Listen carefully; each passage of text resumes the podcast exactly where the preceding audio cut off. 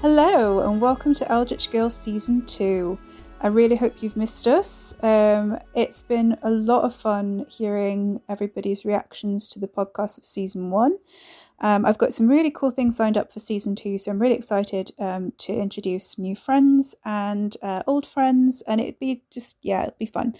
Um, so, this season um, is the second novel, it's going to be serialized. It's uh, 13th very different feel to the Crows, as no doubt you've got a sense of that from the theme tune. Um, the theme tune is again by Gemma Cartmel, and you'll have noticed that it's basically it's the Crows theme tune, just with a very different vibe. And that's basically what 13th is. So um, we are revisiting some characters, we're revisiting the setting, but it's a very different story.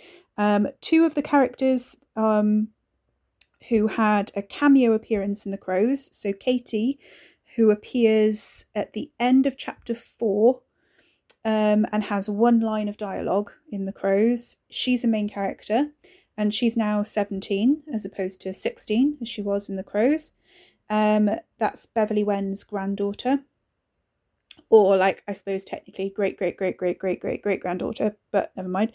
Um, then you've got Wes Porter, who Carrie met in the pub in The Crows, and he's a point of view character as well. Um, so Wes, as you have heard from season one, um, is a bit of a wide boy. He he's a dealer. He um, has a he owns his house in Pagamon Sea, but he also has um, his partner Charlie, and he also has a boyfriend called Hugo that he didn't mention in the Crows.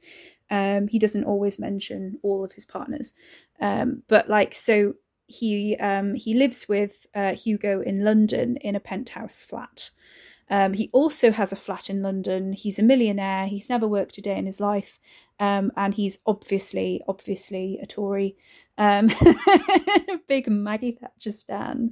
So that doesn't come out in the in the book, but I think you'll kind of read between the lines. Um, yeah, so so Wes is a point of view character as well, and that's one of the reasons why it has such a different feel.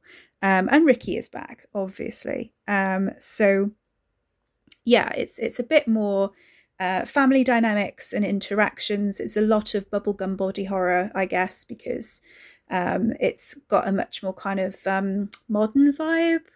I don't know. I mean, The Crows is modern, but Thirteenth is quite clubby.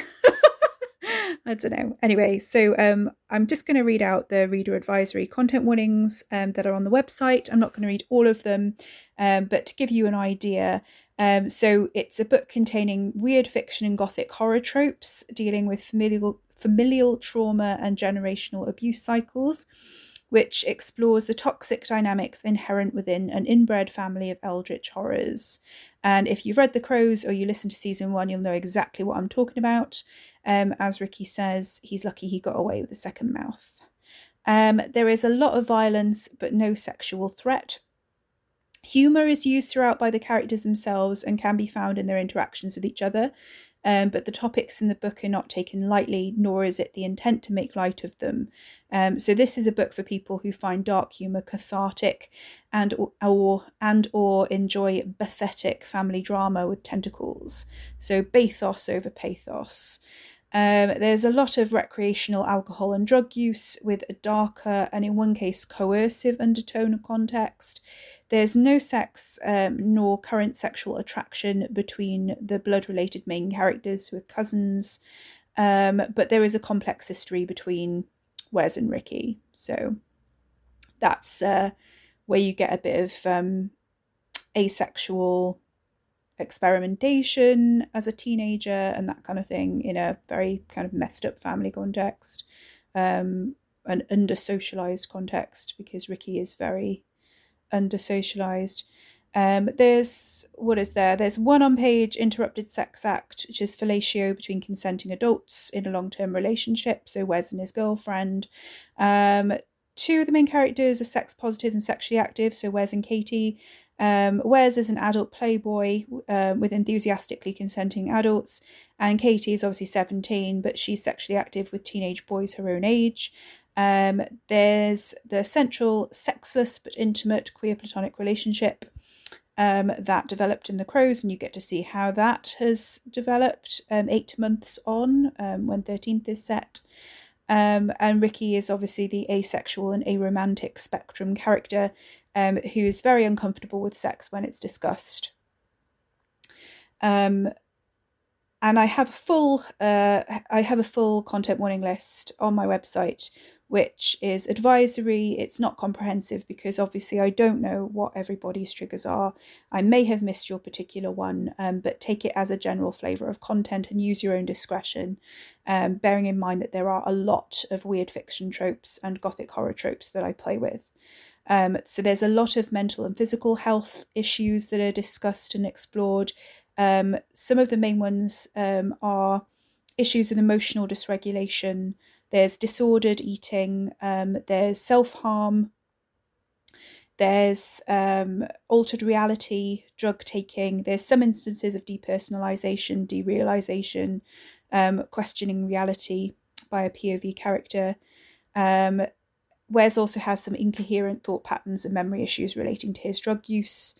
Um, there's addiction, um, there's um, alcohol use, abuse, relapse. There's a lack of self awareness around that. There is one uh, very, very brief one line reference to gender dysphoria about uh, an off page character, or as ex- that was experienced by an off page character. And there's a lot of emesis, so there's a lot of throwing up um, in general from uh, stress reactions or rotten food or drug trips or whatever. Um, in terms of family dynamics, there's no uh, sexual assault or child sexual abuse. Um, there is the abduction um, of Katy by Ricky, um, so you can kind of imagine the dynamic there.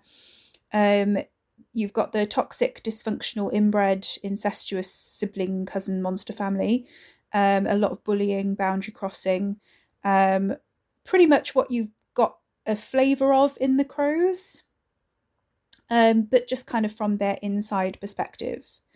Um, there's a lot of violence, a lot of gore, there's violent death, there's body horror, there's uh, cannibalism again, um, very strong language throughout and uh, Ricky's still a soothsayer and he still reads the entrails of animals.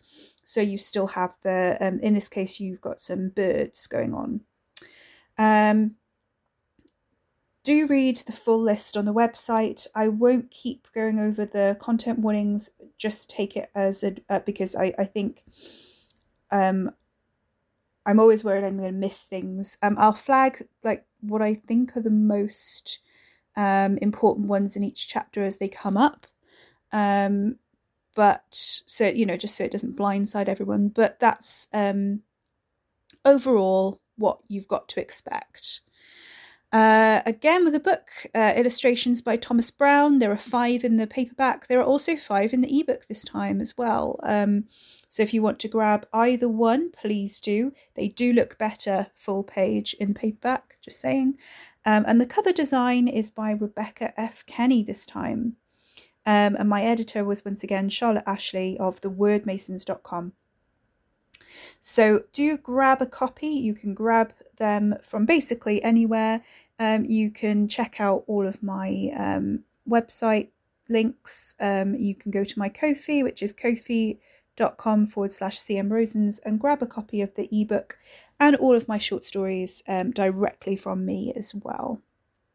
Um, so that's enough of that. Um, part one of 13th, which has 13 chapters. They're very long chapters, so they're very difficult to split up.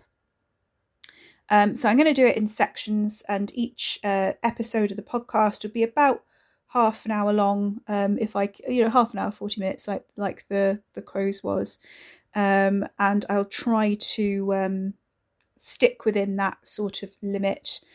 Um, we'll see how that goes. So um, you're going to end up with chapters that overlap, and some episodes are going to be like in the middle of chapters. But I'm going to do like a POV section, point of view section um, for each. You know, it's not going to hopefully won't end in the middle of somebody's point of view. Uh, we'll see how that goes. right, part one. Um, we've got a lot of gore in part one right off the bat, so just enjoy. Um, and Uh, we're kicking off with uh, violent murder, decapitation, etc., uh, gore all over the walls, um, and an abduction. So we're easing you in. Enjoy part one of 13th. War at Last, again. A quote from The End by Salvatore Scibona. Prologue The End, 14th of May. Gran's house was the oasis of calm Katy Porter craved. She could hide in the guest room, her room, headphones on and music up, pretending everything was fine. She couldn't hear the sibilant hiss of her mother here, complaining about the bloodstains on her father's shirts. There were no low murmurs in college corridors as another missing person's picture was plastered to the walls. She crossed her long, strong legs and stretched out the cramped muscles, rubbing her calf. Midnight had been and gone. She dreaded her looming seventeenth birthday, the days ticking down like a time bomb. Parties sucked. Her mum was wound up like a spring, her dad was usually out, and when he was home he was silent. He hadn't said more than three words to her since he picked her up from the leisure centre two days ago.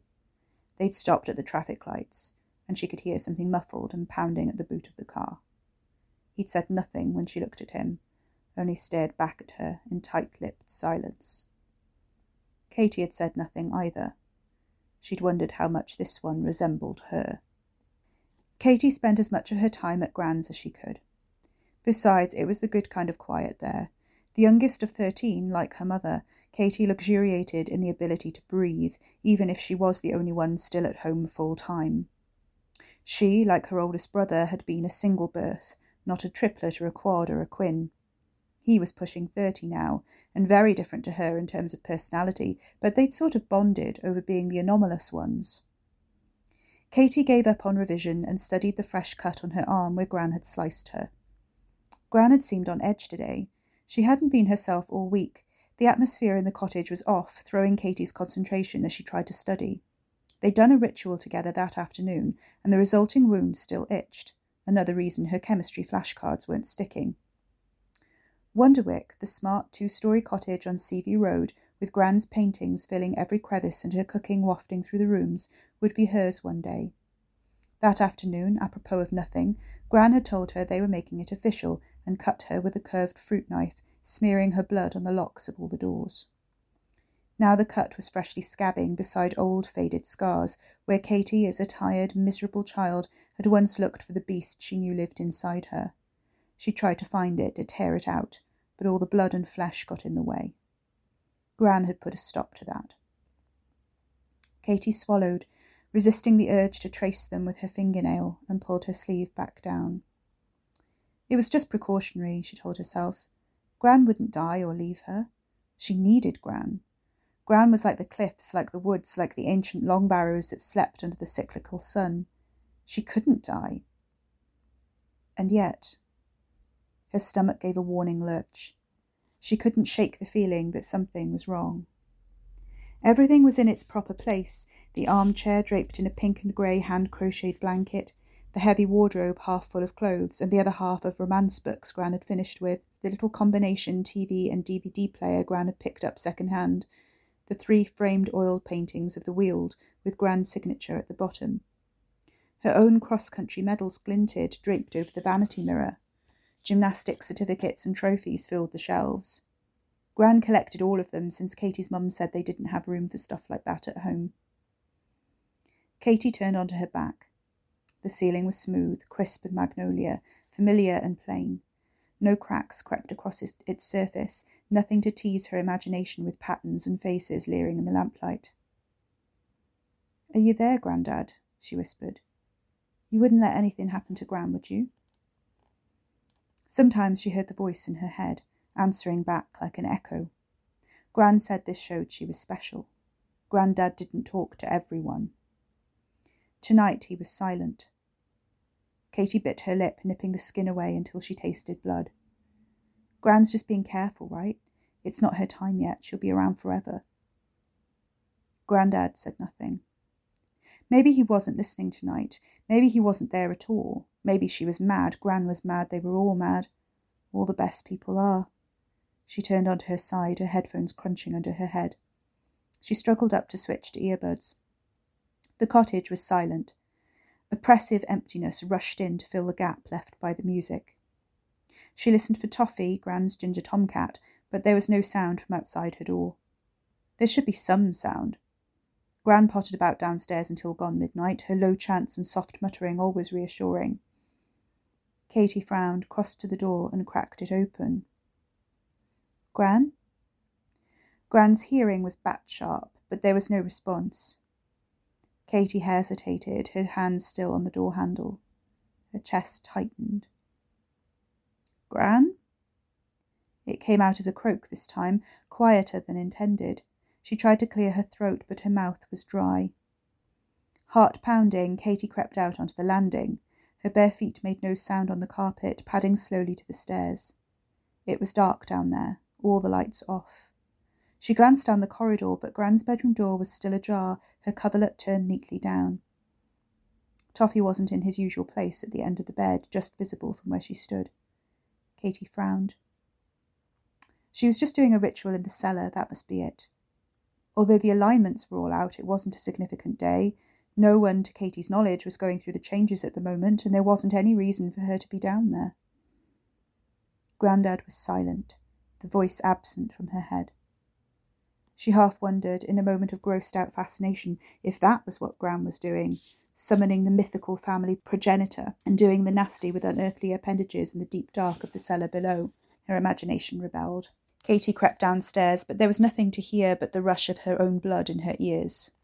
There was a raw, meaty smell in the air, like a butcher's shop. Katy recognised it from her dad's garage, her brother Liam's storage unit, the way it clung to Uncle David like cologne. Nausea churned her stomach to water. Gran?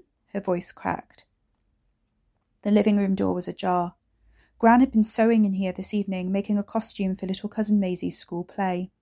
Maisie had the part of a cow that said moo and learned stuff about staying safe in the summer holidays. The lights were all out. Steeling herself, Katy swallowed a hard lump of panic and pushed the door all the way open, feeling for the light. She flicked the switch and her fingers came away sticky. Light burst onto a bloody scene, winking off shards of shattered mirror glass. Katy stood still, throat too tight to scream. A chill of dreamlike horror pierced her mind, irrational but from her darkest, most hidden place. Did I do this? It wasn't real. It couldn't be real. It was a scene exactly from Katy's recurring night terrors, in which the beast ripped apart her family one by one, except the beast was always her. She couldn't have done this. She hadn't changed yet. Someone was here while I was upstairs, she realized, horror prickling the base of her skull and flooding her with electricity. Someone came in here and did this. Gore caked the furniture, soaking into the chintz covers ragged edged splashes, sprayed over the ceiling, was drying on the walls. Katy stared mutely at her fingers. The stickiness was grey and slightly mucousy. It took her a second to work out it was brain.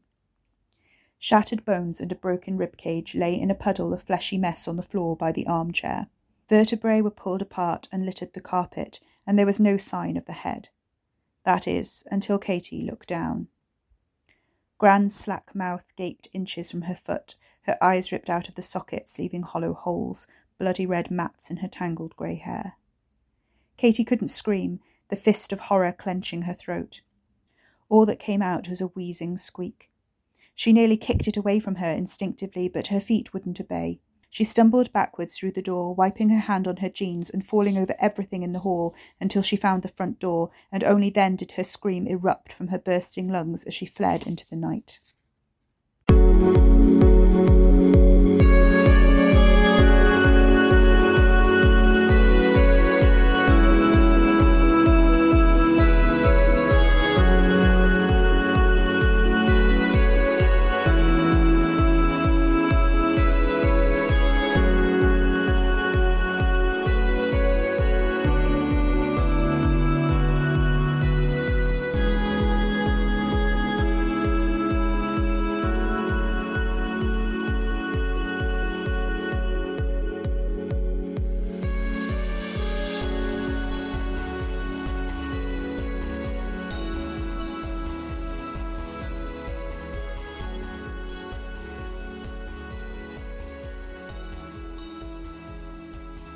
Did you know that I have Ko-fi memberships active now? So I have two tiers. That's the Eldritch Seekers tier at £3 per month.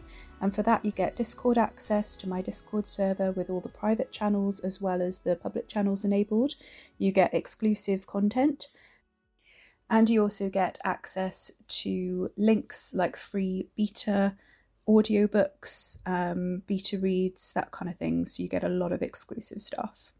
If you want to join at the Eldritch Family tier, which is the next one up and £5 per month, um, that one also includes handwritten postcards and merchandise that gets sent to you by me. Um, also, signed book plates for any books of mine that you have. Um, and you also get postcards from Fairwood House, um, some of which are written in characters. So, if you, that's the kind of thing you like, there are very limited spots for that. But in, otherwise, you can just leave a tip as a one off in the jar um, as well, and that's perfectly fine and appreciated. Anything would be great. Thank you very much for supporting me um, and for supporting the podcast and for supporting my writing. I really, really appreciate it. You can also look at my Ko-fi shop and buy all the ebooks through me, and I get all the royalties instead of um, just a percentage.